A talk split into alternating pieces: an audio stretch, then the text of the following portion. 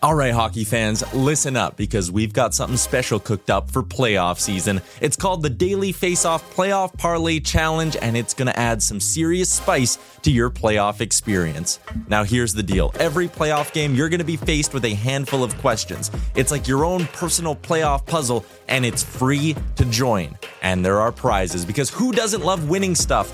Daily winners, you're getting hooked up with gift cards. Treat yourself to some nation gear or maybe even your favorite jersey. And for the big dogs, the people who can win an entire round, it's straight, cold, hard cash. We're talking about real dough for your hockey knowledge. So lace up those skates, stretch those thumbs, and get ready to show off your hockey I Q in the Daily Faceoff Playoff Parlay Challenge. Sign up today and play every game day at games dot daily faceoff dot com and prove your puck prowess.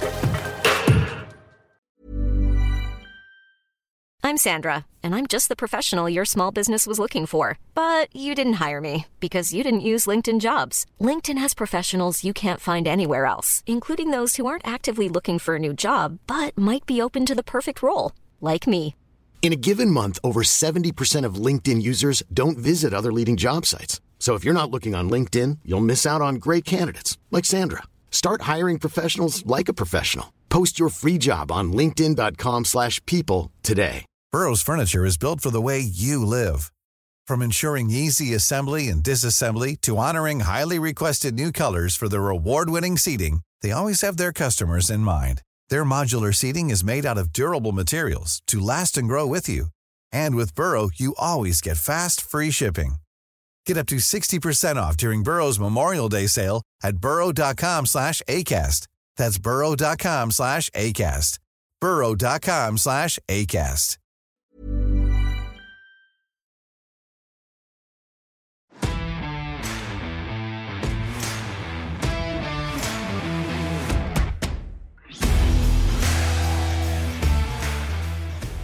This is the Wally and Methot Show, powered by Barrhaven Ford. Now here are your hosts, Brent Wallace and Mark Methot. Hello, everybody. Welcome to episode twenty-seven of the Wally and Methot Show, powered by Barrhaven Ford. I'm Brent Wallace. He's Mark Methot, also known as Citizen Number One, and that is if you are around and you're going to litter, Mark Methot is going to find you. How do I follow that up? I mean, he's right, though. I will I will jump all over you. I don't care if I'm in traffic. I'm going to address the issue. That's right. So just be forewarned. All right. Uh, by the way, as you can tell, we are at Barrhaven Ford. We decided to pick up and bring the show on the road. We are together, but separate. Uh, Meth is over there, and I'm over here keeping our social distance. However, we just wanted to show you the Roush-inspired vehicles here at Barrhaven Ford. They will customize them for you. Uh, right behind me, this blue Mustang is a supercharger engine. It's fantastic. You should take it for a test drive if you can. And um, Meth, this building still has that new car smell, which I love. Yeah, it's got a new car smell and a loud echo. So we're trying to make this work here. I really am a huge fan of this Roush-inspired F one fifty. I might steal this off the lot today. I know it's closed here, so we'll have to do a little homework and scout things out while we're talking. I'm sure they'll never notice. Um, we're... Anyway, by the way, this actually is going to lead to perhaps us taking the show on the road more often, and maybe even leading to us doing some live shows down the road. We will keep you informed of that. It may be coming sooner than you think. Also, um, today in the Whitewater chat, we have a superstar guest, the fourth winningest coach of all time, and someone I didn't tell Meth about before we did the interview. It's Ken Hitchcock, Meth. Yeah, and, and, and just a little warning for those that are watching the show, you can actually see the sweat accumulate immediately when I noticed that it was Ken Hitchcock, only because I have a great deal of respect for him, and he still terrifies me. I can't believe I'm saying this. I'm a thirty-six-year-old man. Ken Hitchcock scares the crap out of me still, and uh, you can see it in the interview. It's so good. The interview was fantastic, and it was really it was. good to see him, because you two, uh, he's coached you three different occasions, so I, I just yeah. I wanted to bring him on and see your reaction to finally seeing uh, a longtime friend of yours. And well, I guess he's a terrifying longtime friend. Um, yeah. Also, we coming up in Trivial Trivia, we're going to uh, present you a Gong Show sauce-off kit, plus we have a gift package from Bone Saw Sauce. Uh, lots of different things. And so today we decided we're going to mix things up, and we're not going to do headlines per se. We just got some conversations we got to get through, and uh, eventually we're going to get quickly to the Ken Hitchcock interview, because it is so good. And when you can hear him talk about throwing shoes at Lindy Ruff, you know it's a good interview. Uh, so first, Uh, one thing we want to bring up, and that is uh, Meth and you played for Ken Hitchcock at the World Championships. They are in the gold medal game. And the fact that they are even there to have this conversation is phenomenal when you consider no Team Canada has started oh and three at the World Championships. Yeah. I, and, and I mean, I was, I had the pleasure of covering that round robin. And after those first three games and them taking losses on all of them, I think a lot of us were concerned as Canadian fans. And, uh, they were able to bring in some players, in particular, Andrew Mangiapane, and obviously ended up just going undefeated ever since he came in. And I think it was more of an opportunity for the team to build a little confidence as it goes. And Rod Black had a good quote for me at the start of the tournament. He goes, just wait, cream always rises to the top. And he was right. They're in a great spot now. And oddly enough, fighting for that gold medal against the Finnish team. Uh, and as we go from the present, we'll now talk about the future. And that is, you know, the we just saw the O H L Uh, building off the draft, and it made lots of headlines. One, because of so many kids being drafted in the O H L and seeing their futures, but of course for Taya Currie, who was the first female drafted in the O H L, this sixteen year old going to the Sarnia Sting. There's been a lot of reaction to it, but one is you have to be positive and you have to be excited for this young lady who now gets a chance to actually make it an O H L team. And I just want to point out, they aren't drafting her just because. They're drafting her because they think that she can play. And I think that that needs to be pointed out. They're not just throwing out a draft pick just to say we did it. They believe in this player. And as, as they should, she's put up fantastic numbers. Yeah. And I mean, I think, I mean, I knew nothing about her. And then I saw some of the clips uh, during the game the other night. Ron McLean was interviewing her and they showed a little highlight reel pack of her games playing triple A with boys. She looks great. Yeah. Her lateral movement was fantastic. She looks strong, really quick. So good for her. It's a fantastic story, and uh, we're wishing Taya Currie all the best. Uh, why don't you tell me about your O H L draft? Do you remember it? Vaguely. I was young, man. I can remember um, being severely behind as far as development goes. You know, I mean, I'm I was a late bloomer, so uh, naturally I was a six round pick in the O H L draft, and the lead up to it was it was pretty stressful, right? You're young, you've got these high expectations, you don't know where you're going to land. And I happen to be in probably one of the deepest drafts of all time. Um, that two thousand three group at the N H L draft would be proof of it if you go back and look at all the numbers. But yeah, I, so I ended up going very late to London, but it ended up being the best thing that ever happened to me. And I'm very grateful that I got drafted by them. Uh, well, Matt, it seemed to work out pretty well for you. So let's let's move on. There was a, something that Rod Brindamore said the other day in the Carolina press conference, because uh, they're being torched on the power play. And so he's, you know, you got to stay out of the box. You can't take penalties. But you're going to take penalties. It made it seem like you are in trouble if you take a penalty, and I am not going to be happy with you. Like, what is the message he's sending to his teammates? Well, I, I think it's pretty obvious in that you're playing against one of the best power plays in the National Hockey League. And if you're taking more than – you know, four minors in a game, there's a good chance they're going to get at least one goal on those four uh, opportunities. So I, I'm, I've been known to saying that in the room. I preached that as well when I played, as far as just staying out of the box, particularly against highly offensive groups.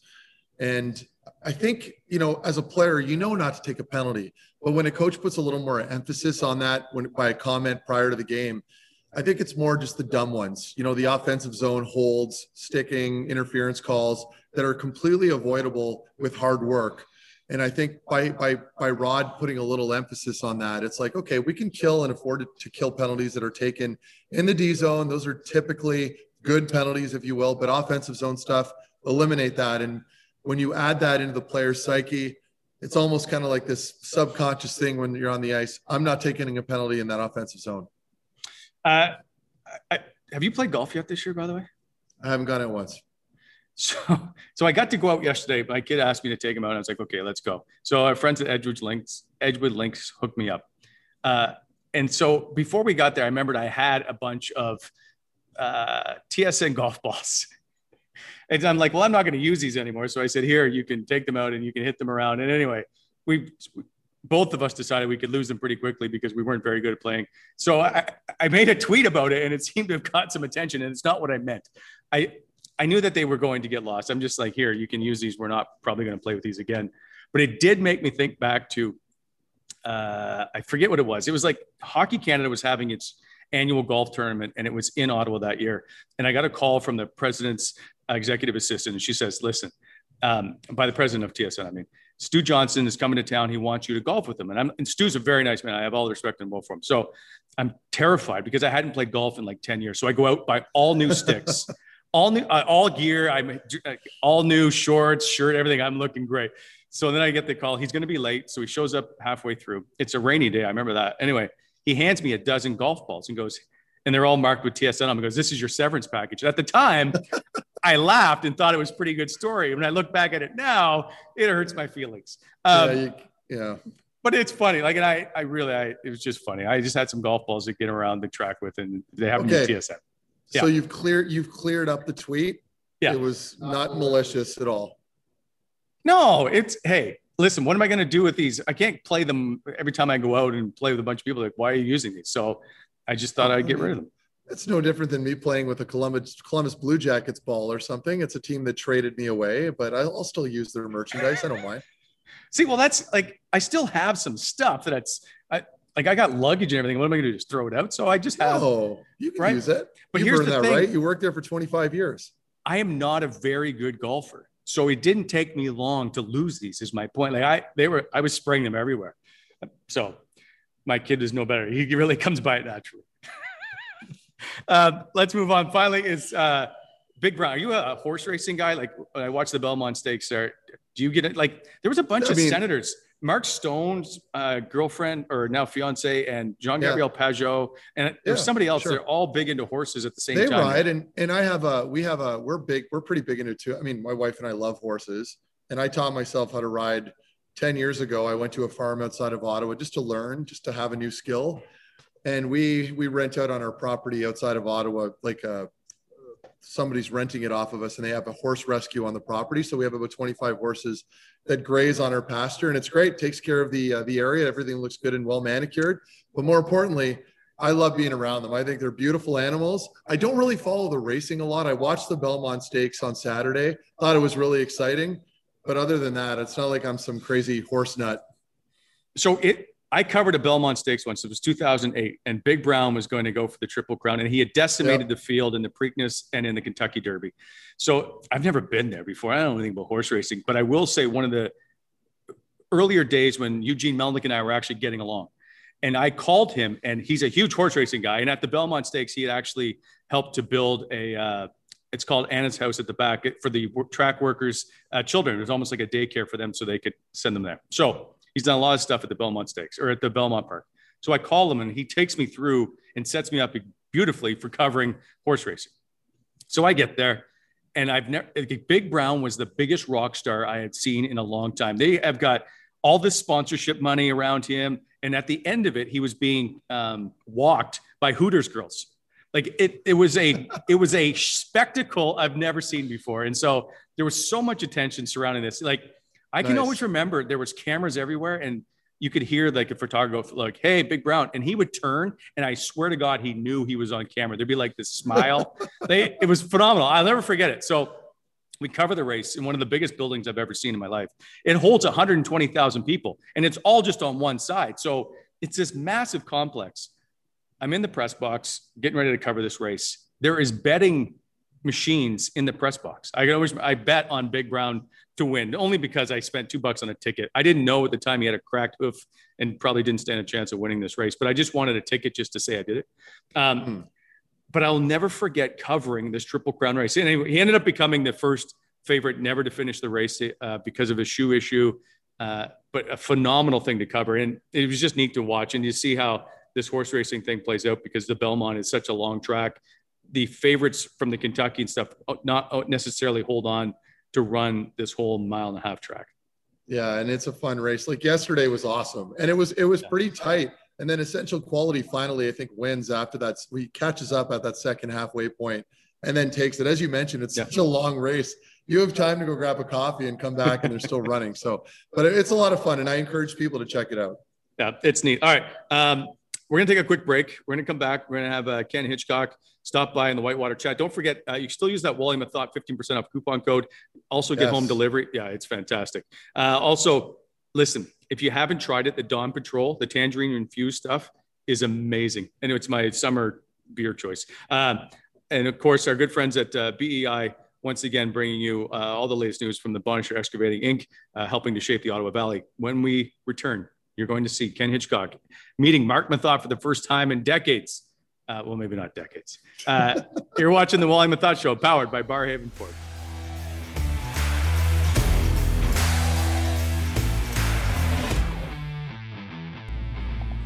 Welcome back to the Wally Methot Show, powered by Barrhaven Ford. Listen, we've talked an awful lot about the B F C Roush-inspired custom vehicles. These are them. This is the five liter Mustang, supercharged engine, all decked in a Roush gear. This thing will hum down the highway. Also, the Ranger and the F one fifty. Listen, come down to five fifty-five Dealership Drive in Barrhaven. They will customize these any which way you want. Come see the largest inventory in Ottawa. And now, here with the Whitewater Chat is our interview with Ken Hitchcock.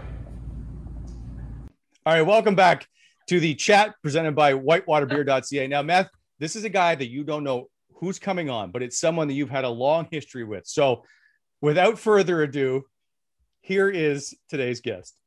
Hi, guys. Uh, that is amazing. Matt, oh, I'm doing well. How are you doing? I'm good. I'm good. good Where are you good. living these days? I'm in Ottawa, in, uh, just outside of Ottawa, yeah. So I'm here trying to fill my days with work. Uh, attaboy. Yeah. You golfing? Yeah, I uh, I just got into Kelowna. I, I got a place in Kelowna and I got a place in California, and I uh, I play four times a week in California, and it's uh, I'm I'm a member at a golf course. I'm a I'm a ten now, Meth, and I'm the worst player at the golf course. Like there's so many bunch of ex-tour guys, and it's an amazing yeah. place. So nice. I, well, you're better than I am. Yeah, I enjoy it, and I I do a lot of work with the American League guys in Bakersfield. So Woody and his staff there, I'm I'm in constant contact with them. And then I work with Ken on kind of the personnel of our team and trades, free agency and stuff like that. I work kind of, I don't work with the big club per se, but yeah. Ken and I do a lot of work together, you know, on personnel, and he sends me on the wild goose chases looking at players. So that's a nice role though, right? Like it just takes a little less pressure off you now. You can kind of do it at your own pace, and obviously huge for those players, or you're even involved with them. So that's, that's gotta be a nice treat for them too. Yeah. I, I, uh, I, I, I always want, I'm, I'll never stop being a coach, Matt, but, I but know, I, I know that. And the grind for me, uh, after a while, it just starts to get to you. Like when you're waking up and you're not sure what hotel you're in, and it just yeah. starts at the end. It's, it, you know, I, I'm on the edge of it, but I'm, I'm, I'm not grinding it out every day. And the hours just start to wear on you after a while. And I just, I felt, you know, I had, I had a lot of chances in the last twelve months to go back in, but I just, it's not in me. And I, I don't think I could do the work that you need to do to be successful. Yeah. And, and I see that. I mean, you're, cause I've played with you in Columbus, played with you for in Dallas. You are meticulous and you work your nuts off. So I can only imagine how exhausting that would be. So good for you. Glad yeah. to hear it. I wish, I wish I could golf half as much as you are though. I unfortunately can't do that right now. Well, plus the weather is not conducive to playing in the middle of winter unless you can play ice golf there. So, so how did, how did Wally, did Wally reach out to you? Yeah. Yeah. He uh... said, come on. He said, I'm not going to let Meth know it. And I said, "Is long, if Meth's on, I'm on." So, right on, good man. Well, Wally, you got me there, brother. He didn't even hesitate, which was I'm like, well, I was so impressed. So, Ken, I, I appreciate good. you coming on. This is a big deal because, uh, and you forgot one other time that Ken coached you, and that's the two thousand eleven World Championships. Yep, yep, and that's so true. I think I was suspended in that tournament, though. I think uh, for the quarters, right? Was that? Yeah, I can't remember now. Yeah. Anyway, it happens. But yeah, that was a fun, fun time. Yeah, how did you, Ken, so Ken, how did you guys lose that tournament with the team that you had? When I looked, like the lineup that you guys put on the ice was phenomenal at a world championship. And I just, you, we went into the quarterfinals and lost two one to Russia. Um, and that was a tough one because you guys looked like a really good team.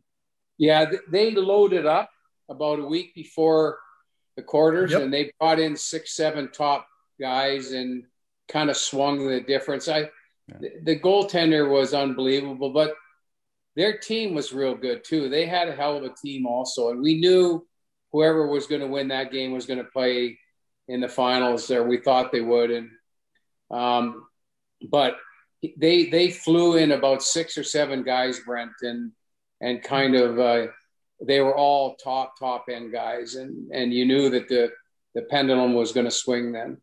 Pitch, yeah. Do you remember the, the, the atmosphere? It, that was in Belarus for that game, right? I think, yeah. Was it? That, that was wild, the crowd. And, and then you had like Ovechkin and, and all the guys that come in late, like you just mentioned, like, and not, and we, we could, we hung in there obviously, but it was such a huge advantage for them. Well, and I remember the game was really close, but it didn't feel close. We never had the damn puck. Yeah. And they, they, they yeah. controlled the play, and like they, they brought in, and they had brought him in on a special plane, and they were there. They had, I, I think they played one game and, and, and then got into the quarterfinals, but yeah. they, they changed, they changed it big time. They changed the scope, the, the landscape when they all, when he got all those guys to come in. So what difference was Meth as a player when you had him in Columbus to when you got him in Dallas? And did he, like, That's how much a, of was, your gray hair is related to Mark Methot's play? I'll, Hitch, before you go in there, I just want to add that it's not a fair question for Hitch, because I had one leg by the time I got to Dallas, unfortunately, so I couldn't skate. I just wanted to add that in there first. Well, I think the thing that I learned with Meth was that if he just played uh, and you just iced the lineup and put him out there on a regular rotation, he was a good player. But Meth was a great player when you gave him a job. When he had a specific title uh, yeah. and he had a job to do against certain opposition, he was dialed in. It dialed in the team. And that's the lesson I learned from Columbus was, and that's why I, when I went there into Dallas, it was too bad that Meth was so banged up, because I knew that he, he allowed us some matchups that were really advantageous if he could have, you know, played. He was banged up the whole year, but uh, he was one of those guys given a task, a shutdown task. Uh, it completely eliminated the opposition. And, and, and, and it was really effective. I, we really found it out in, in Columbus, and Mark was really effective because we were, um, we were a, a team that was limited in Columbus, but we had to shut down key players on the other team. And Meth had a, a he a Meth. I was looking it up. He, he played a lot of minutes on a shutdown role, which is really, really taxing. Yeah. So he, your name has come up in a few episodes about how coaches relate to players. And I'm just, did you two ever get into it much? Uh, you know, I think like everything else, and I think that's the one thing that's missing at times, Brent, because one of the reasons that that you you push players as a coach, and this is what the general population doesn't really understand. One of the reasons that you push players is because you really believe in them. And sometimes we don't express that as well as we should as coaches, but but I I I pushed Meth because I really believed in what he could bring to a team and how it could impact the game. I, I felt that the way our team was built in Columbus, if I could get Mark to embrace a role, and Mark even had that role in junior, uh, so he knew what it, it looked and smelled like, but I felt if we could get Mark to really buy into those details, it would force other guys to follow suit, and that's exactly what happened. Yeah, and, and Hitch, Hitch always had this way of like, like challenging you. And he, he would call you out on it. And I'd seen him do it. We joke about it on the show, 'cause Hitch, I talk a lot about you on the show, and, and it was his way of engaging with players. So like, and it could have been anybody. It could have been a veteran. It could have been a guy like, remember like Malhotra or anybody that may have not been playing up to par, and Hitch would call him out on the bench, and it would fire that player up. And sometimes he'd bark back at Hitch, but Hitch loved that. Like he wanted to the engagement because it, it brought the player and it woke him up.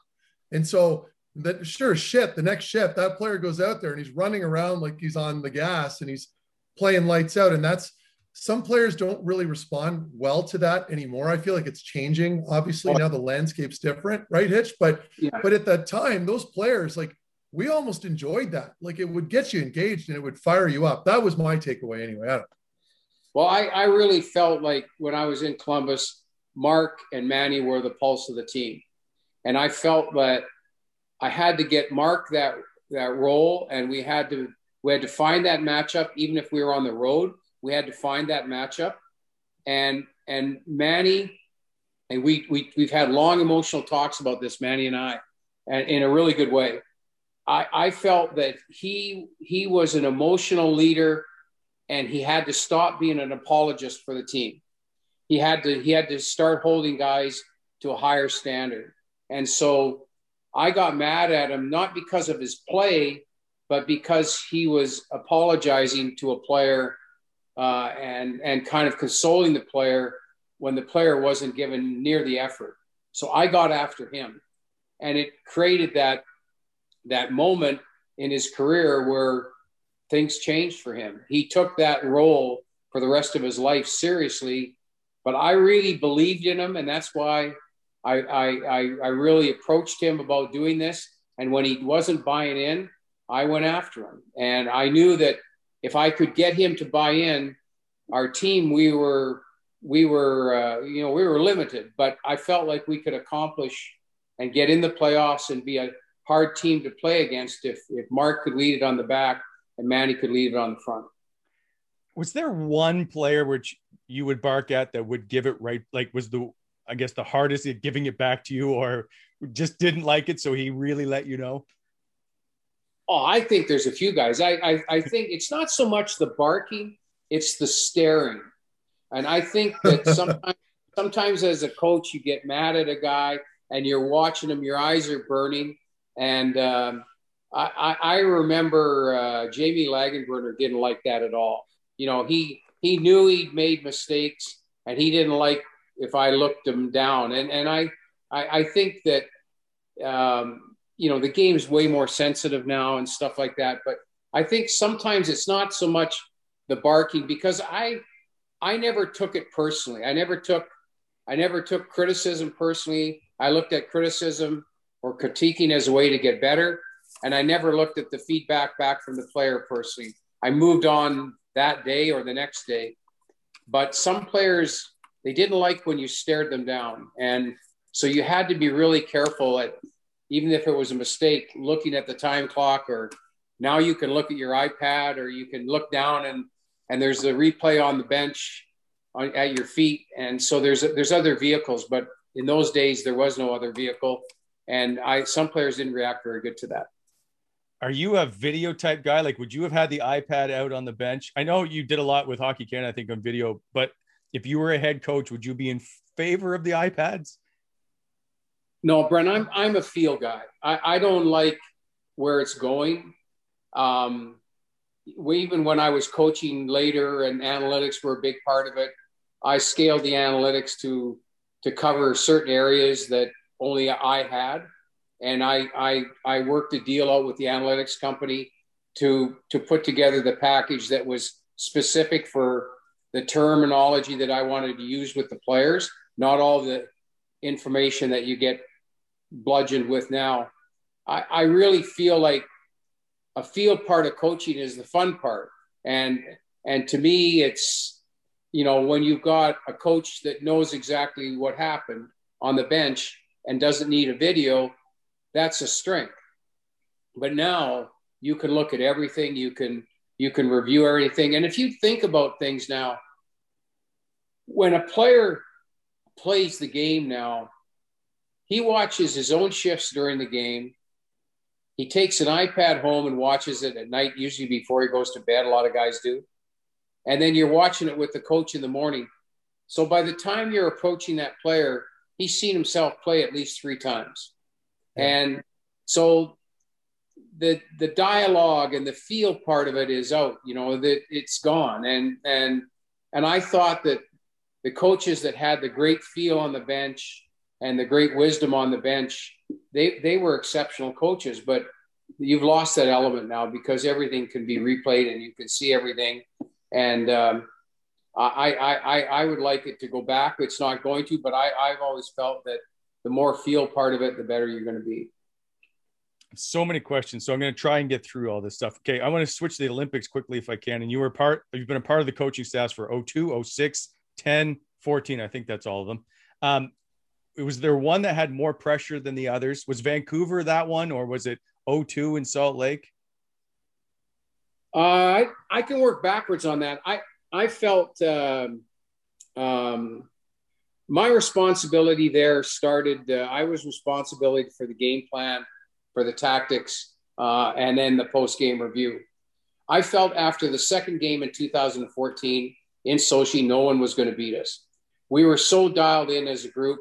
The players that had returned from two thousand ten were so dialed in. The team was coaching itself, and we needed to just guide it in the right direction. I felt that it was over after two games. In two thousand ten, I don't think I felt more pressure on a daily basis, just walking to the rink uh, and having to go through the gauntlet of fans, um, to tr- trying to go out and have a dinner and having people come up. I've never felt that type of, of pressure in my life. And, and that's having coached in cup finals and everywhere. That was the, the strongest. The one team that won the gold medal was that that wasn't the best team at the start by a mile was the oh two team. And it was so banged up. And it was, you know, the decision that we made as a staff not to practice, not to leave the uh, the athletes' village, to just stay there and not go anywhere was the best decision we ever made, because some of our older players like Lemieux and Yzerman and McGuinness and Blake and those guys, they got healthy as the tournament went on, healthier. And uh, that was the one where you, that was the most, the biggest growth I saw on the team was that one, because we were very poor at the start and really banged up. And then we started uh, really after the Czech game, which was a three three tie, we just got better on a daily basis. And, and we did it by, by video and by review, no practicing. Did, how did the players respond to the Wayne Gretzky when he had his press conference about, you know, all the negativity and whatnot? Did it go through to the players, or was that just more for media? Uh, it, it never, it never, we were first of all astounded that it even came out. I would say half the team never saw it, and we didn't react um, because we were in this bubble um, with very limited knowledge. Remember that the televisions that you had had four channels. That was it. and, and no, no voices. It was live feeds. So if you wanted to watch downhill slalom, you got six hours of it live feed. No, no, no voices. So we never heard anybody. Even if we wanted to watch a hockey game, there was no, no uh, play-by-play. So we never had a clue what was going on until Wayne said something, and then it kind of dribbled in, but we were in a bubble, and it, it probably ended up being a good thing, but, but we were in that bubble and really didn't have any idea. Will Wayne be a good uh, analyst now that he's going to join T N T for next year?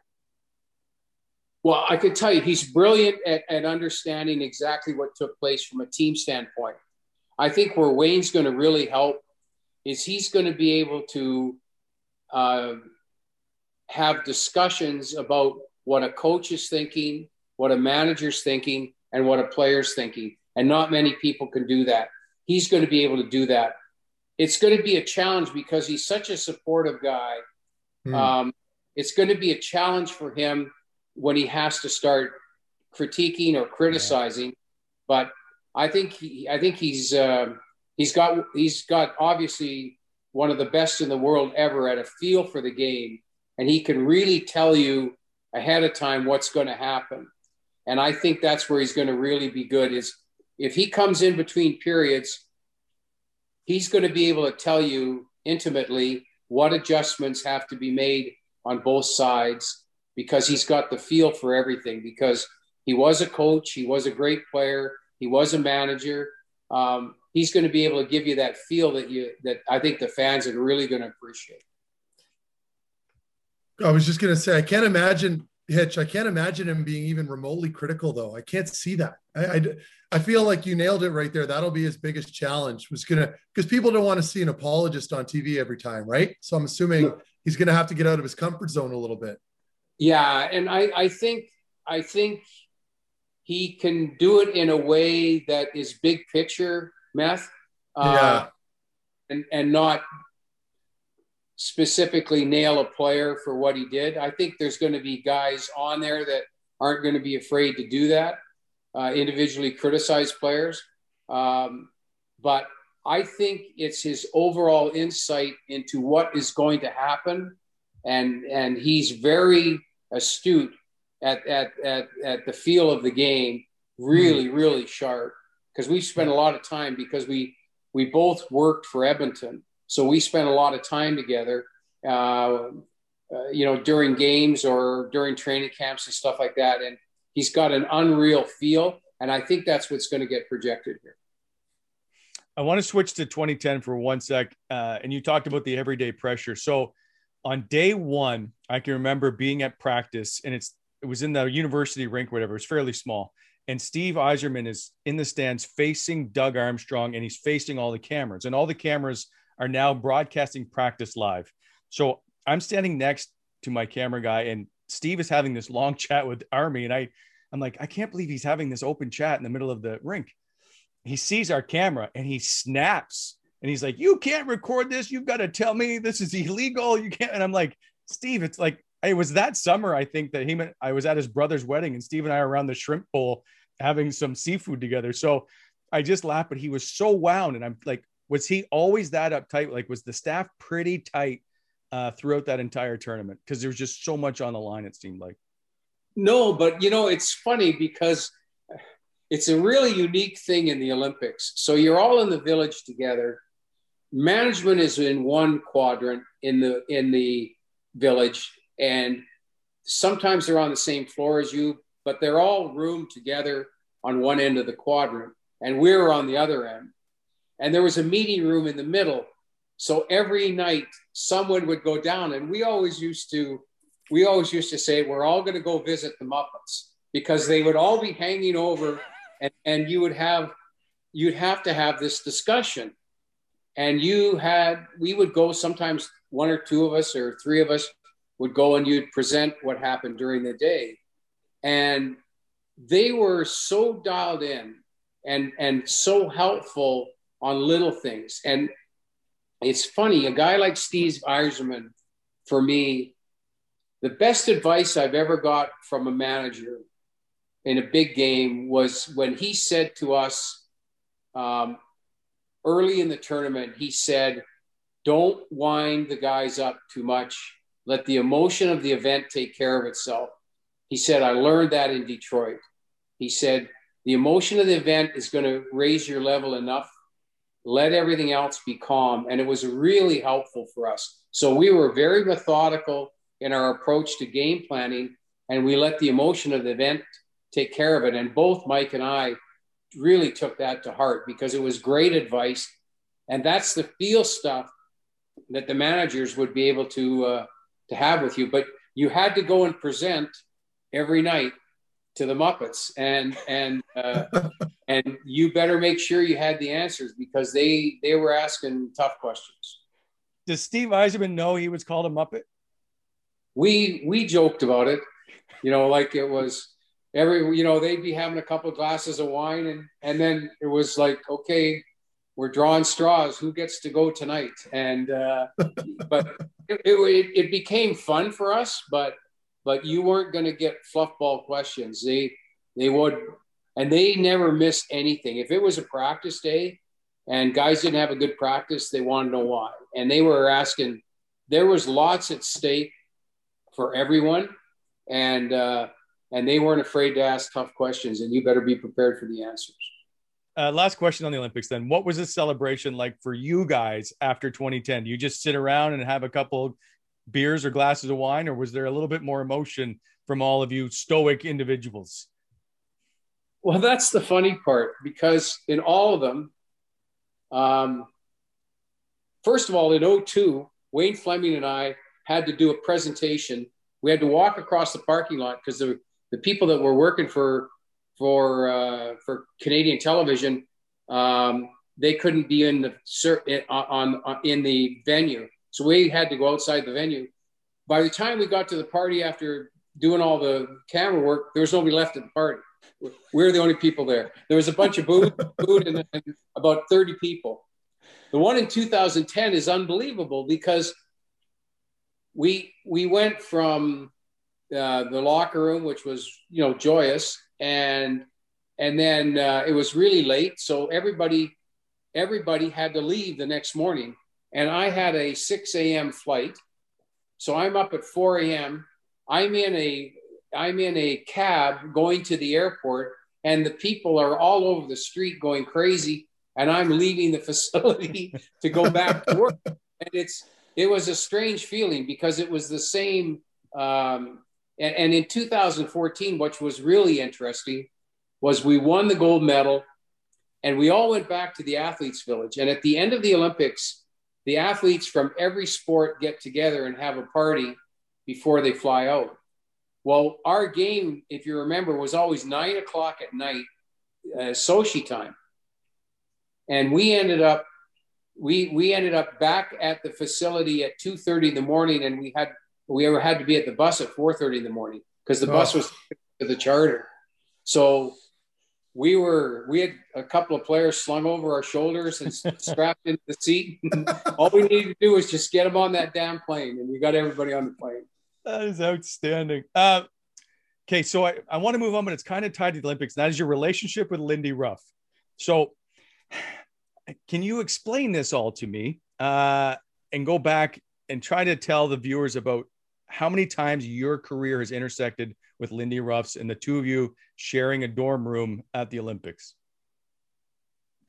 Well, he, he's a, he's a great friend, but he's a terrible roommate. He's a terrible because he snores. So what I had to do for both Olympics, I learned a great lesson.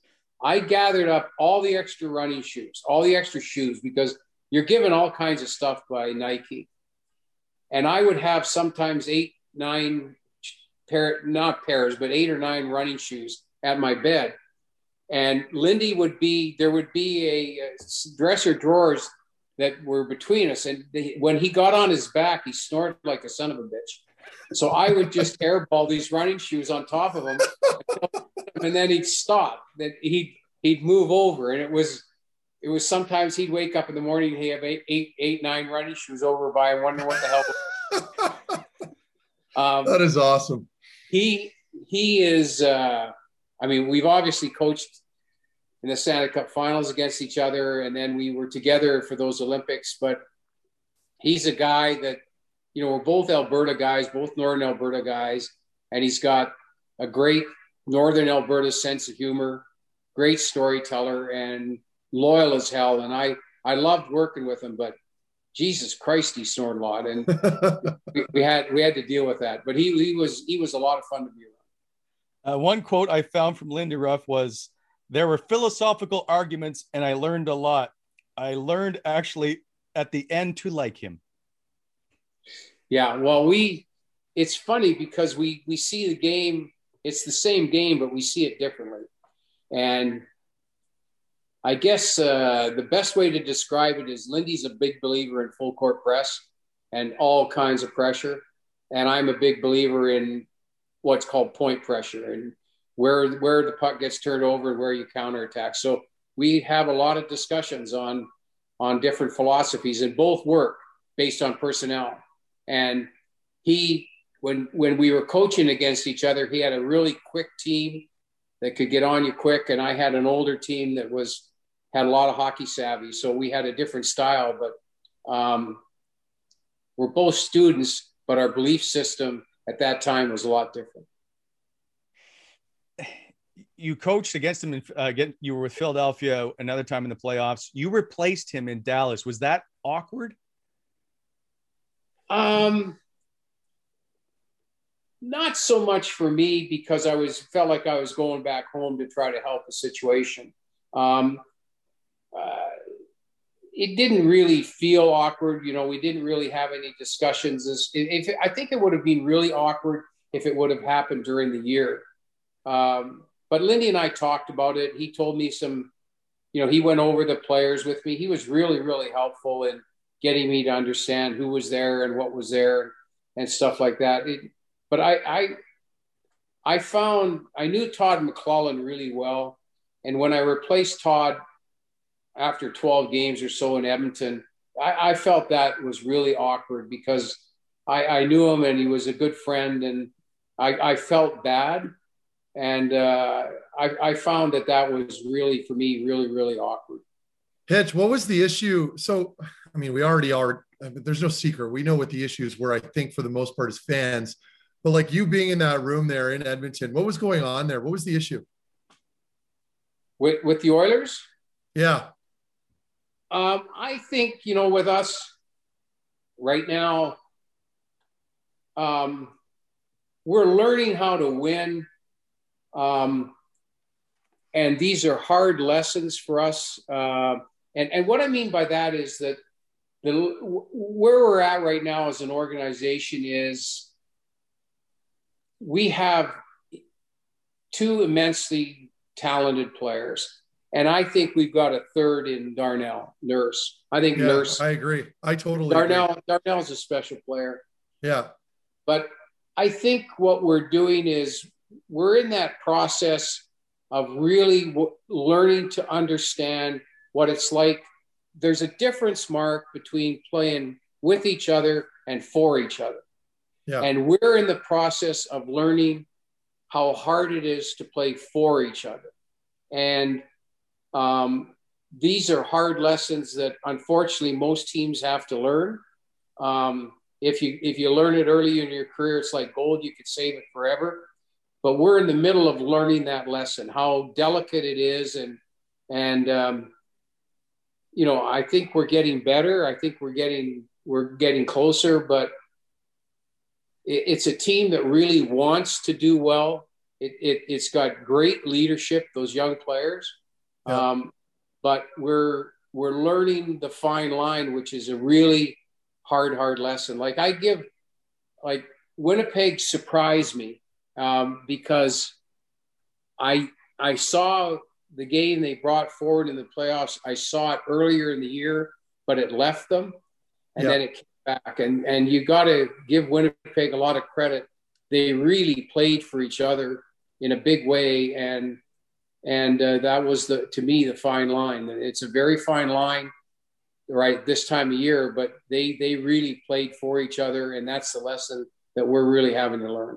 So that that's that's great insight. So would that be, in your opinion, and maybe you can't speak on this, I don't know if you can, but the issue that's happening in Toronto right now, we know they kind of choked and it didn't work out well. Everyone's trying to find reasons and answers. Is that sort of the same kind of thing where they're trying to figure out how to play for, you know, for each other? Well, I think, Matt, the one thing that gets beat here, like, and I, I don't like it when your top players get beat up. Like, I don't like, I don't like hearing what's going on with Marner and Matthews. Yeah. That's easy, easy to knock down guys because they happen not to score. Yeah. I think if you more, if you look at what championship teams have, what championship teams have are zero maintenance players beneath the top guard. And that's what wins. So you take a look at a team like Tampa. They made a significant change last year by bringing in Goodrow and Coleman. But those players have, there's zero maintenance. You never, they give you the same game every night. So there's no energy spent on worrying whether your role players are actually going to play their role.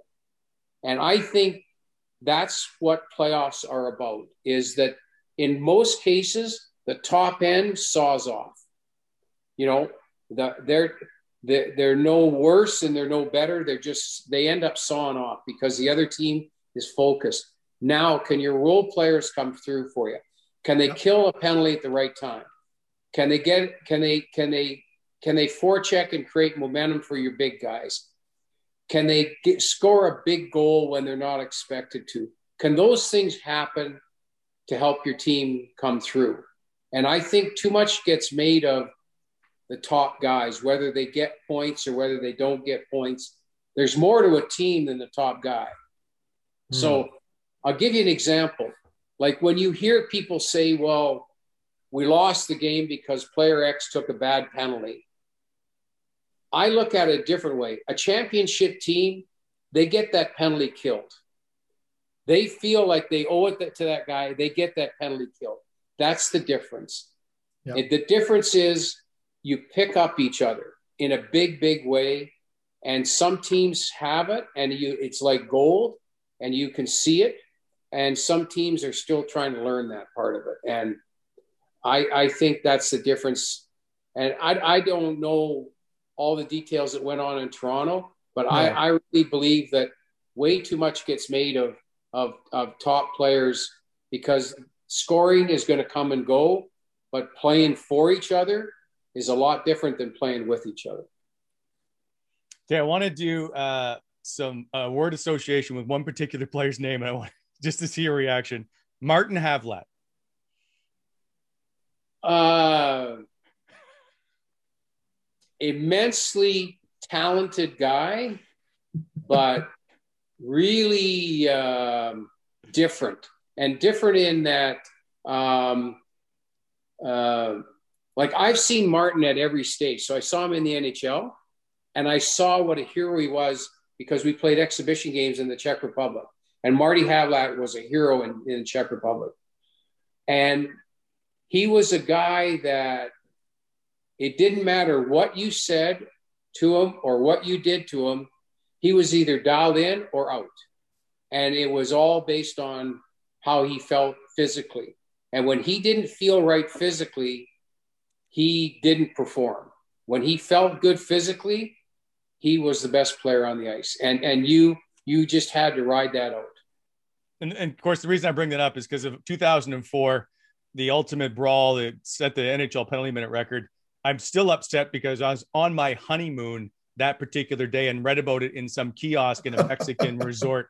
And I and like Michael Whalen almost got into it, I think, with Tim Panaccio in front of Mike, uh, in front of Jacques Martin. Um, the whole thing predicated on the stick swinging incident, like the game before with Mark Recchi. And you said afterwards about someday someone's going to make him eat his lunch.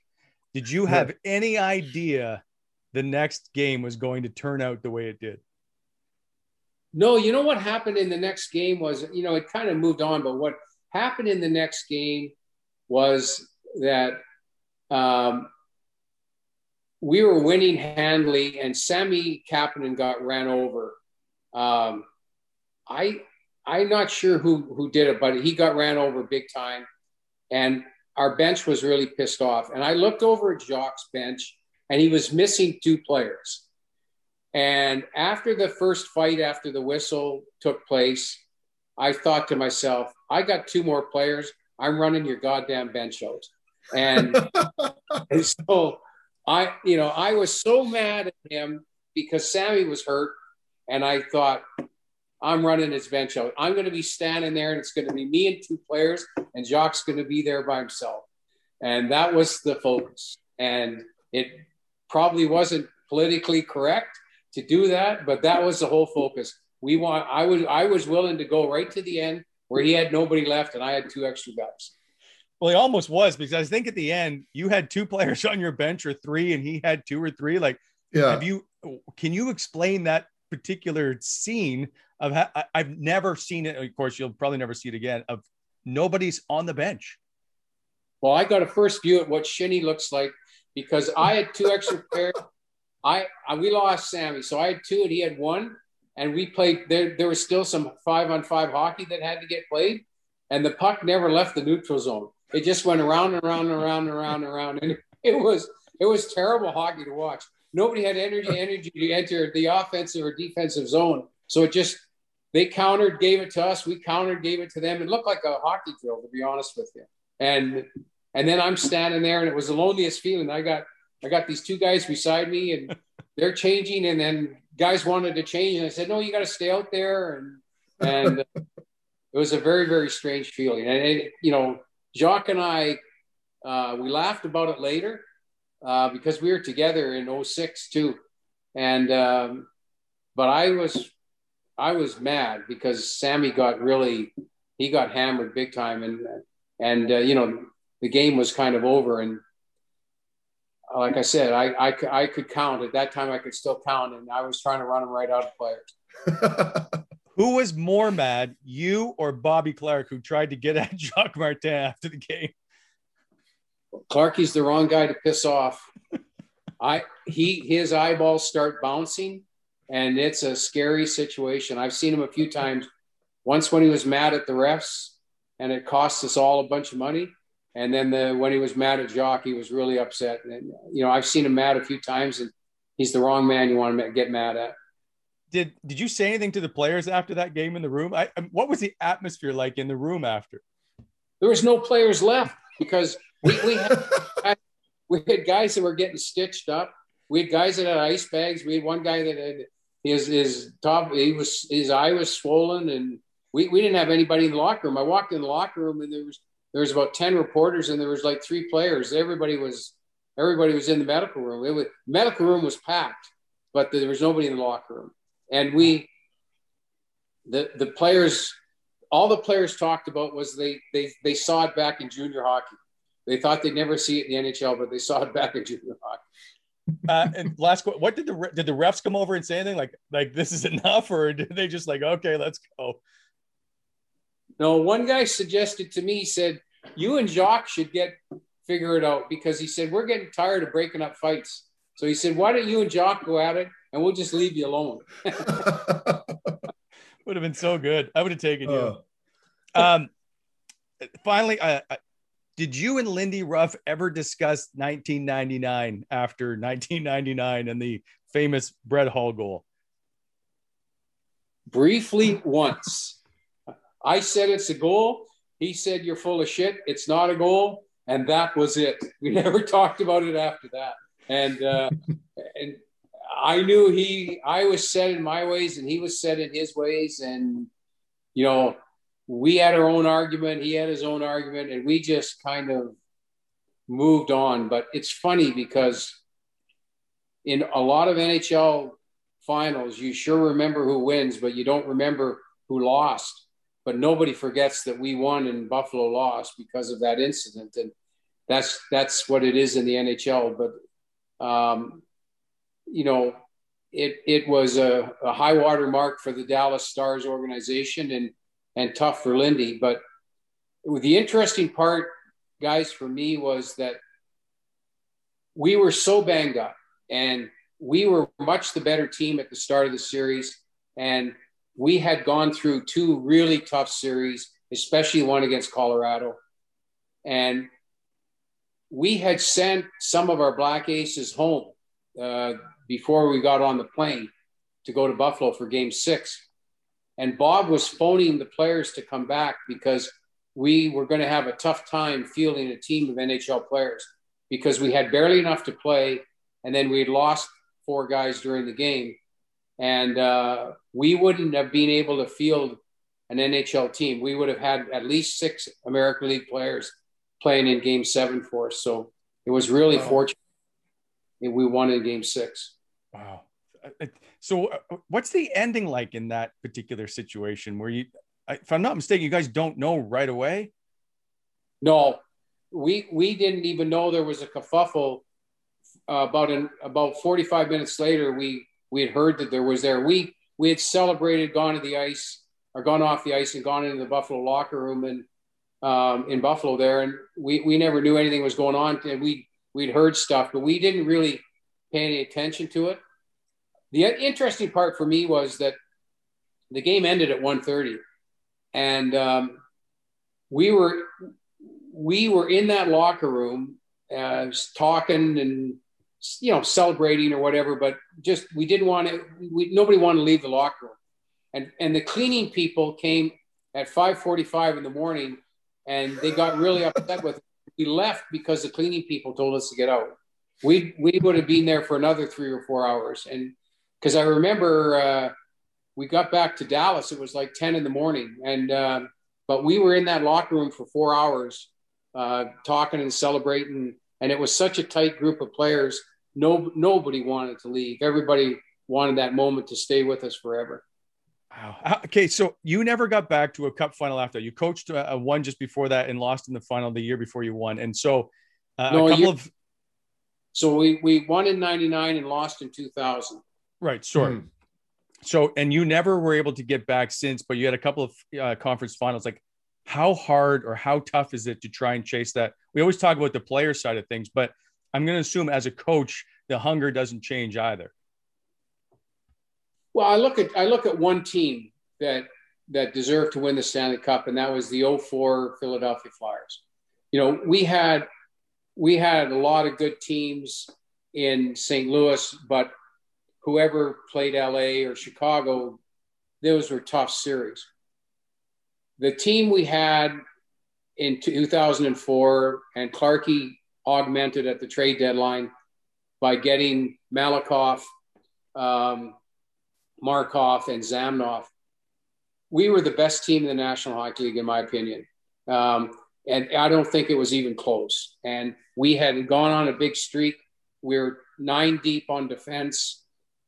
And by the time we were playing game six in Toronto in the second round, we were t- asking for hands, and it was a vote between Mark Recchi and Sammy Kaplan on who could play defense.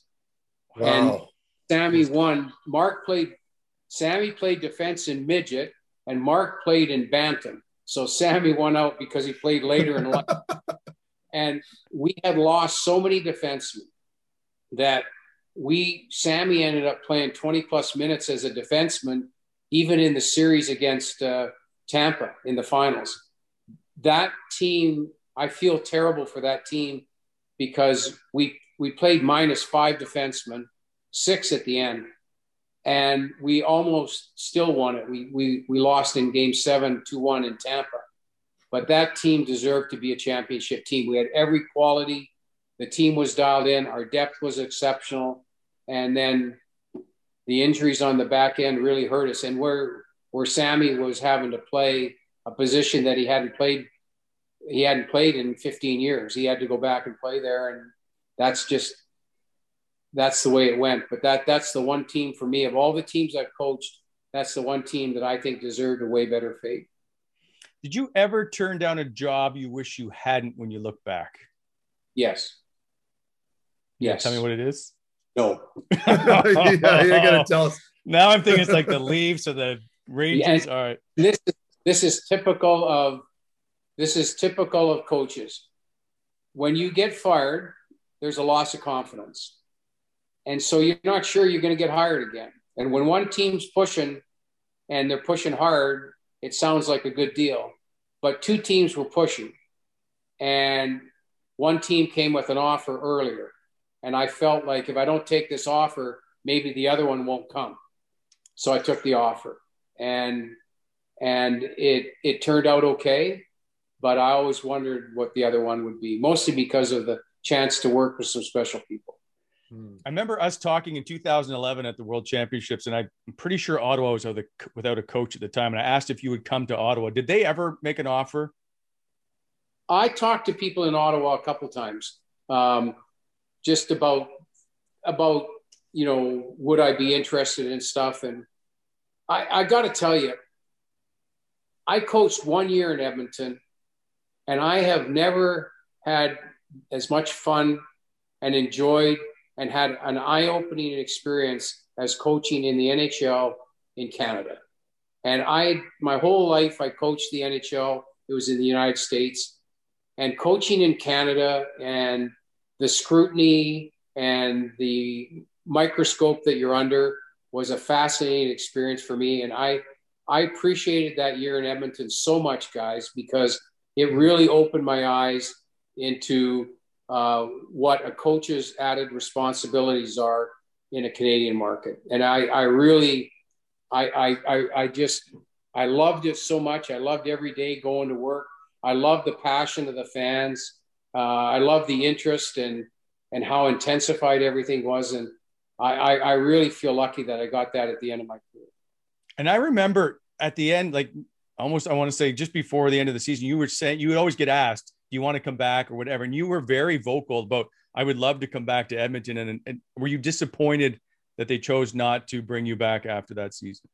No, I, I it was really hard. When you change the general manager, um, you, you got to change the coach. And, and in, yeah. in most cases, if you don't change it immediately, it's going to get changed in a year anyways. And Ken needed a clean slate, and they needed a clean slate. And I, you know, I, I I'm really happy working with Kenny and, and the, and the group there right now, but I, I really felt like, like uh, as much as I enjoyed it, and I thought we showed some of the, some of our star players really showed marked improvement. Uh, it was a good thing to open the door for a new guy. And I, I, I had a lot of Kenny and I did a lot of work together in getting Tipp. Like we, we really zeroed in on Tipp. And once the interview process started, once Tipp interviewed, we never went anywhere else. It stopped at Tipp. We were so impressed uh, with uh, what he could bring. Uh, it was just, to me, automatic. And I and Ken felt the same way, that he's the guy and we don't need to look any further. I, I have all the time in the world for Dave Tippett. He's always been so good to me. I, I think he's a fantastic coach. And finally, um, if you're sitting at home on your couch watching a movie, what is your favorite snack? My favorite snack? um, believe it or not, it's cherries.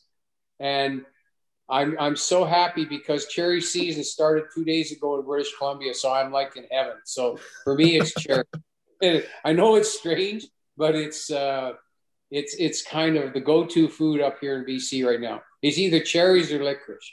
Nice. Hitch, before, and, and I didn't realize, Wally, usually when Wally asks that question, he wraps it up. I just had one question. The uh, you obviously saw the, the Mark Scheifele hit. I just wanted to get your perspective on that because I've heard both sides. Everyone's so heated about it. What are your thoughts on that hit on Evans? I'm just curious. Like, is it suspension worthy? By the time this video is posted, I'm sure the suspension, uh, the decision will have been made, but I want to know what your kind of vantage point's like. Well, it's, it's, it's, it's a reckless play by a really good player and a really good person. And there's a price to pay for that. And I'm, I'm sure Mark feels badly today. Um, he was emotional in the last half of that game. It was an emotional play, and there's a price that has to get paid for that.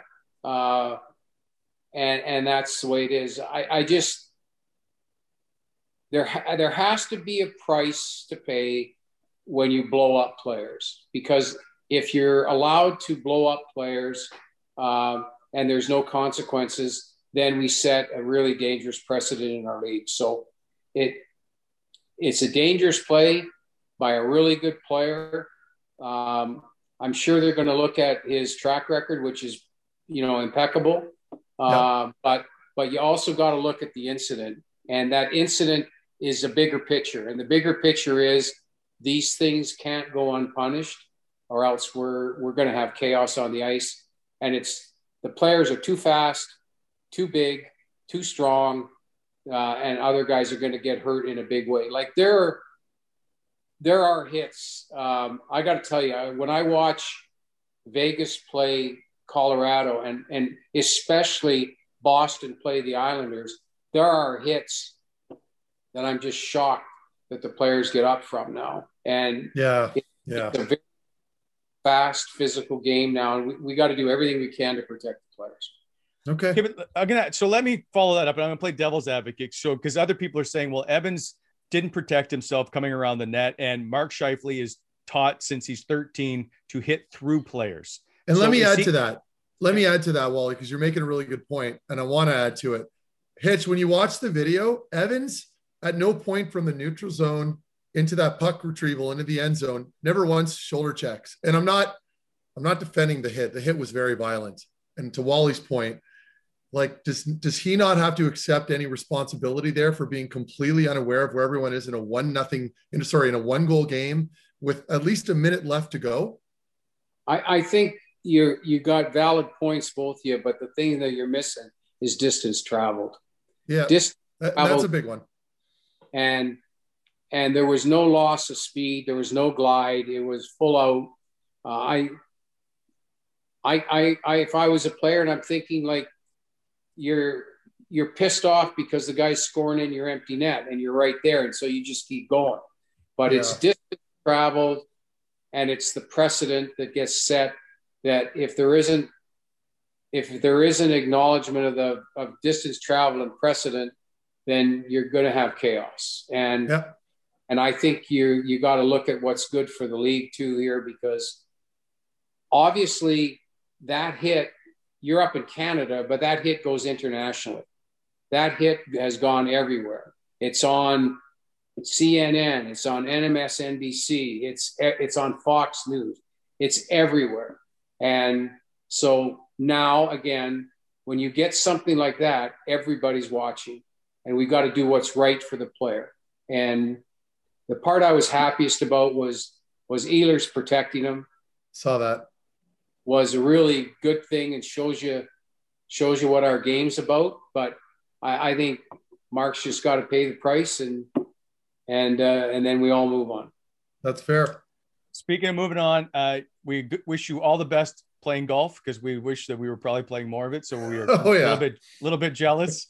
Uh, we can't say enough for thanking you for coming on here. And I will say, uh, at the two thousand eleven World Championships, you were so good to me, because we spoke th- twice a day for about three straight weeks or a month. You were in the ass. You were on. Yeah, I felt like I was in the Pink Panther series. You're like Kato. You're right behind me. You're right there.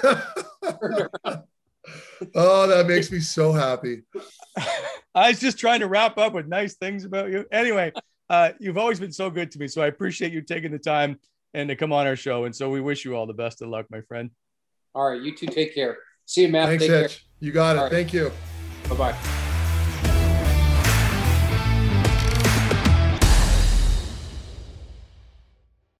Okay, time for On the Points, brought to you by sportsinteraction.com slash Wally Methot. Sports Interaction is Canada's odds makers. Head over to sportsinteraction.com slash Wally Methot today to get on the action. Must be nineteen years of age or older. All right, Meth, Boston and the Islanders, which has been a phenomenal series to watch, especially game three, sorry, game four, where they had, it seemed like everybody wanted to fight once again. Like, you can see the agitation and anger on both sides. So it is even at two. Is this thing going to go seven? Yes, I, I believe it will be. And I'd like to comment just very briefly on, can we can we just mention very briefly and give a little bit of love to Jean-Gabriel Pageau and the job he's doing on Bergeron right now on the draws. Kevin Bieksa brought it up before the game the other night, and I thought it was a fantastic point. He's do, he's running a clinic right now and, and on those draws, and that's all puck possession. So I got to get a little love to, to, to Pager. I still think Boston takes this series, though. I'm a little upset with Pager because the longer he plays in the postseason, the longer it takes for him to come on our show. So I need him to hurry up and decide one way or the other. But I would, I, if they're going to go to the Stanley Cup final, it's my pick. So I'm all for them. Uh, they've been, sure. He's like, I know we don't, I, we talk about all the time about how well he plays in the postseason, but if you're a teammate with a guy like that, um, you, I, I, there's got to be a level of confidence when he's on the ice that you know what you're about to get when the postseason rolls around. Well, not only that, but like if you're Barry Trotz, like how in love are you going to be with Pager at this point? Like a guy that you can rely on both sides of the ice on faceoffs. He's been playing very well against that top line and still producing points. I mean, that's a coach's dream. I'm going to throw this out there. I probably should put this in a different topic called Method Takes, but sure. Could Jean-Gabriel, if they were to get to the cup final and win. Could- I know where you're going. Is he a Conn Smythe favorite if the Islanders make it to the cup final? There, I'd have to look at the numbers because the numbers are a huge indicator as far as points go. But, I mean, if we're talking about team M V Ps, he's got to be up there in the conversation when we're talking about the Islanders. There's no question. But, again, I'd have to look at the numbers. Yeah, I know. I mean, I mean it's a long shot still, and there's lots yeah. more that can happen. But uh, speaking of stuff that can happen, Tampa, Carolina, it is three one Tampa. Is this series over tonight? I think it is. I mean, Tampa's just on another level, and Carolina's been playing great hockey. We got to give them their due. They belong there right now. It isn't a fluke, and they've been getting fantastic support from their fan base. Playing in that building, it's rocking. But Tampa's just too much, and they're too deep. Like, I've been watching some of these games now, and the puck handling, the possession numbers, it's just it's unfair. And it's funny because Carolina posted a tweet uh, in their last game, kind of gloating about scoring those those two goals back to back within a minute or whatever, and then and then Oops. Tampa goes on and wins the game. It's like, oh boy, like eating their own words. So again, I just think that the Tampa's in a league of their own, especially out of the East. I mean, Nikita Kucherov, and say whatever you want about all the other stuff, but has seventeen points in ten games, twelve points I think it is on the power play. Like, he's just so good. Uh, that yeah. that team is just so dialed in. Um, yeah. Okay, finally, I I just want to go a little baseball, and that is. Uh, the Jays are playing, and Vladimir Guerrero Junior is getting all kinds of attention. I feel old because I covered his dad when he played for the Expos. But I looked at it like, Vlad, he's on pace right now for fifty-two home runs. He leads the major with, majors with eighteen home runs. Can he get to fifty? And I'm going to throw this out there. Since two thousand fourteen, there have only been, I think it's three or four, I think it's three players have hit fifty home runs in a season or more. Will he hit fifty? Well, if there's anybody that can do it, it's it's Vlad's kid, right? You've got the pedigree, and you always see this, and it translates uh, in every sport. And a prime example of with all the current players in the N H L that have that are offspring of dads that played, they just seem to have this knack, this thing that you can't teach, right? It's this just being exposed to to to a high level athlete your whole life. You almost emulate them and then some when you make it to that level. So, I, I mean, if there's anybody that's capable of breaking any more records, it's him. That'd be interesting to see. And I, I covered that uh, race between Sosa and Maguire, and it was fun to watch. And I know it's a whole different world, yeah. and we're talking, but it was just like watching well, guys steroids hit, too. Right, right. And so watching guys hit the home run and just to have that attention around it is, is pretty fun to watch. So I'm, you know, I hope he does get it. It just brings a lot of so attention. Do I. And he's lost a ton of weight. Yeah, looks he looks good. good. Yeah, absolutely. Yeah. Uh, those are the picks. Now go make yours at sportsinteraction.com slash Wally Methot. Sports Interaction, providing competitive odds on all sports. We're going to take a quick break. When we come back, we have a new segment called Methot Takes. We'll explain it after this, but you're watching the Wally Methot Show, powered by Barrhaven Ford. Stop by here, five fifty-five Dealership Drive in Barrhaven, and check out these new B F C custom-inspired Mustangs.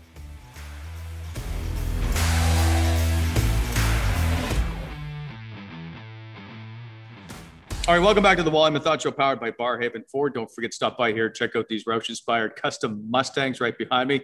Okay, Meth, new segment. It is called Methot Takes. That is right. Hot takes with Meth. I mean, that's what it says right here. So uh, it's presented by Faces Magazine. Of course, you can check them online at faces mag dot c a. All new articles, including an article on the Ottawa Red Blacks, Alex Mateus. Okay, so Meth, what is your hot take? And I love how you mentioned, well, it's written right here. Well, yeah. Clearly you wrote that, Wally. No, no, anyway. no. This is I'm blaming Craig. This is all okay. Craig. Okay, Craig, it's your fault. Uh, no, okay. Well, this is a new segment. This is more of an opinion today, but it's still, I guess, a take. And it's, to me, it's the unfair criticism that was directed towards the Montreal Canadiens management, including coaching staff, when they weren't doing so well and limped their way into the postseason. And then even leading into that first round with, with Toronto, when they were down three one in the series, there's a lot of unfair finger pointing by all the armchair coaches out there. And I follow, you know, in that path, but I wasn't critiquing Montreal, but I read a lot of negative stuff. Uh, but now that I'm on the analyst side, I can see a lot more than I did in the past. And I just thought it was, you know, a guy like Dominic Ducharme, what do you expect a coach to do when you're getting underperformances from some of your players? Well, you're going to address it in the room in hopes that they're going to come back out there and do a good job, right? That's all you can really do as a coach and provide a good system. Well, they come out of that three one, they, they come out of that three one lead that Toronto had, end up winning the series. You don't really hear anybody singing their praises at this point, which I find kind of funny. And then everybody was all over Corey Perry and and and Stahl and they, how they were too old. They were talking about the depth that Montreal had brought in and that they weren't that effective, too slow. Well, guess what? Armia, Stahl, and Perry are arguably their best line right now and one of their most protect, uh, productive lines, might I add. So for me, I just want to call out all the people, all the pundits that were all over them and and pointing the finger. What do you say now? Montreal's done a really good job. They're up on Winnipeg. They look very good. They're playing inspired hockey. You can't blame the coaching staff. You got to give them some props. So stick taps to those guys for weathering the storm. The media can be cruel. Fans can be cruel, but I think they're coming around now. Is this the right time to point out that you picked Winnipeg and Toronto? I did. I did. But I was singing Montreal's praises throughout the year. I think it's it's fair to say that Toronto choked. They should have won that first series, but they did it. And I still, I wasn't blaming Dominic Ducharme for that. I thought Toronto just had way more firepower and were a deeper team. I was wrong on that one, and I can admit it. And Winnipeg and, and uh, Edmonton, just based off the numbers during the regular season, come on. I mean, McDavid was eating them alive, and then he caught a cold spell with Draisaitl in that first round. So I could admit when I'm wrong. All right.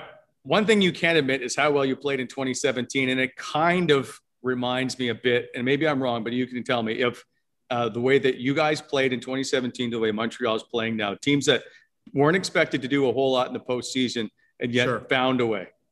Yeah. And, and again, that's, that's something that you can't really measure from watching it on your screen, right? If you're at home and you're the armchair coach and you're trying to figure out why a team's playing poorly or doing very well, like we did in twenty seventeen, that all starts in the dressing room.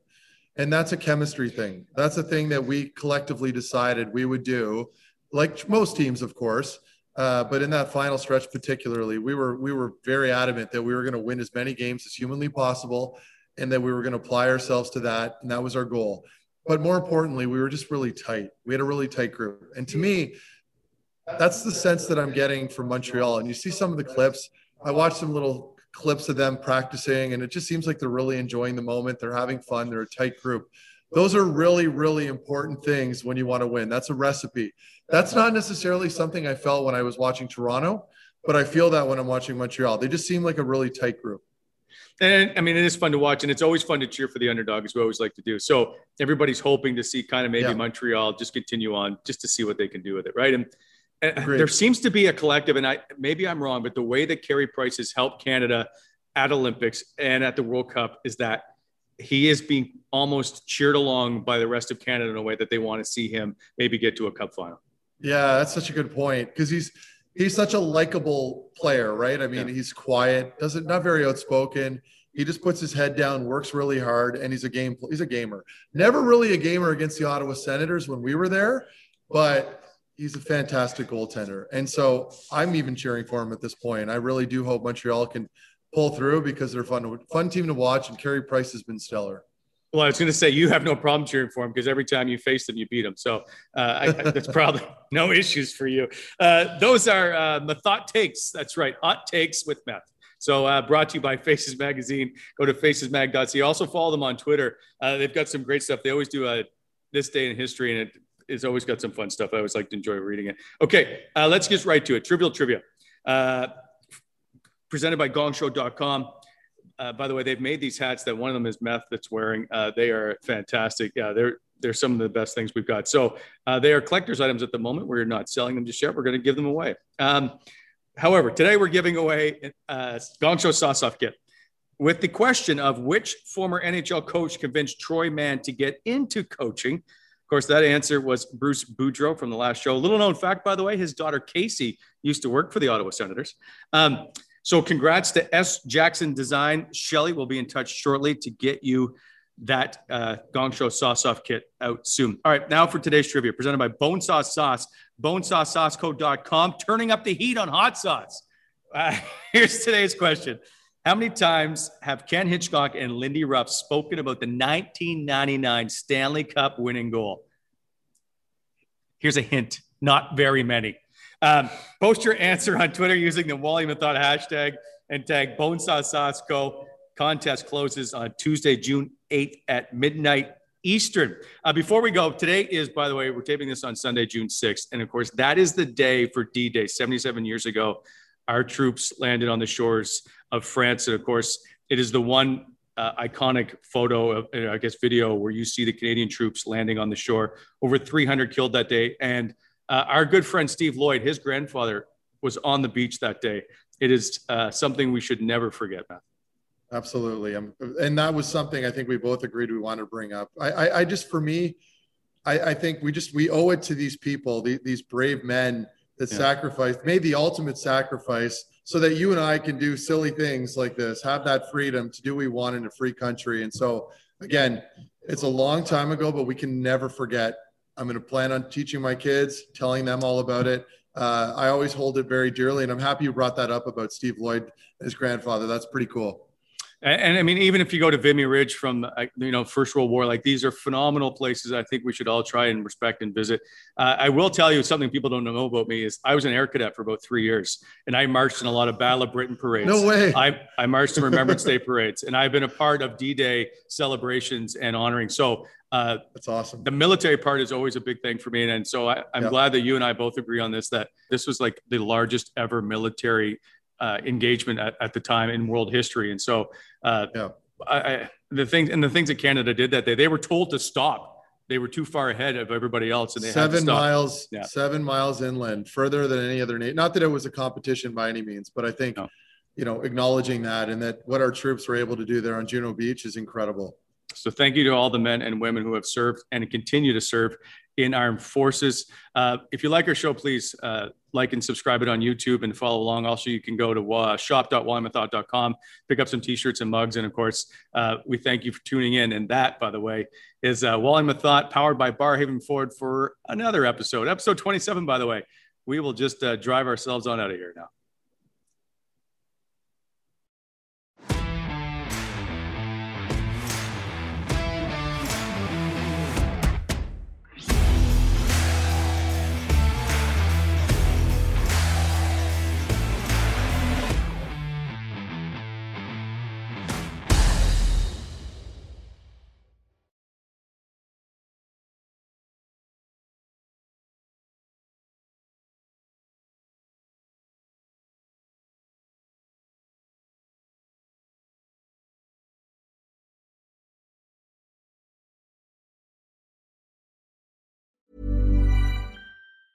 Mom deserves the best, and there's no better place to shop for Mother's Day than Whole Foods Market. They're your destination for unbeatable savings, from premium gifts to show-stopping flowers and irresistible desserts. Start by saving thirty-three percent with Prime on all body care and candles. Then get a fifteen-stem bunch of tulips for just nine ninety-nine each with Prime. Round out Mom's menu with festive rosé, irresistible berry chantilly cake, and more special treats. Come celebrate Mother's Day at Whole Foods Market.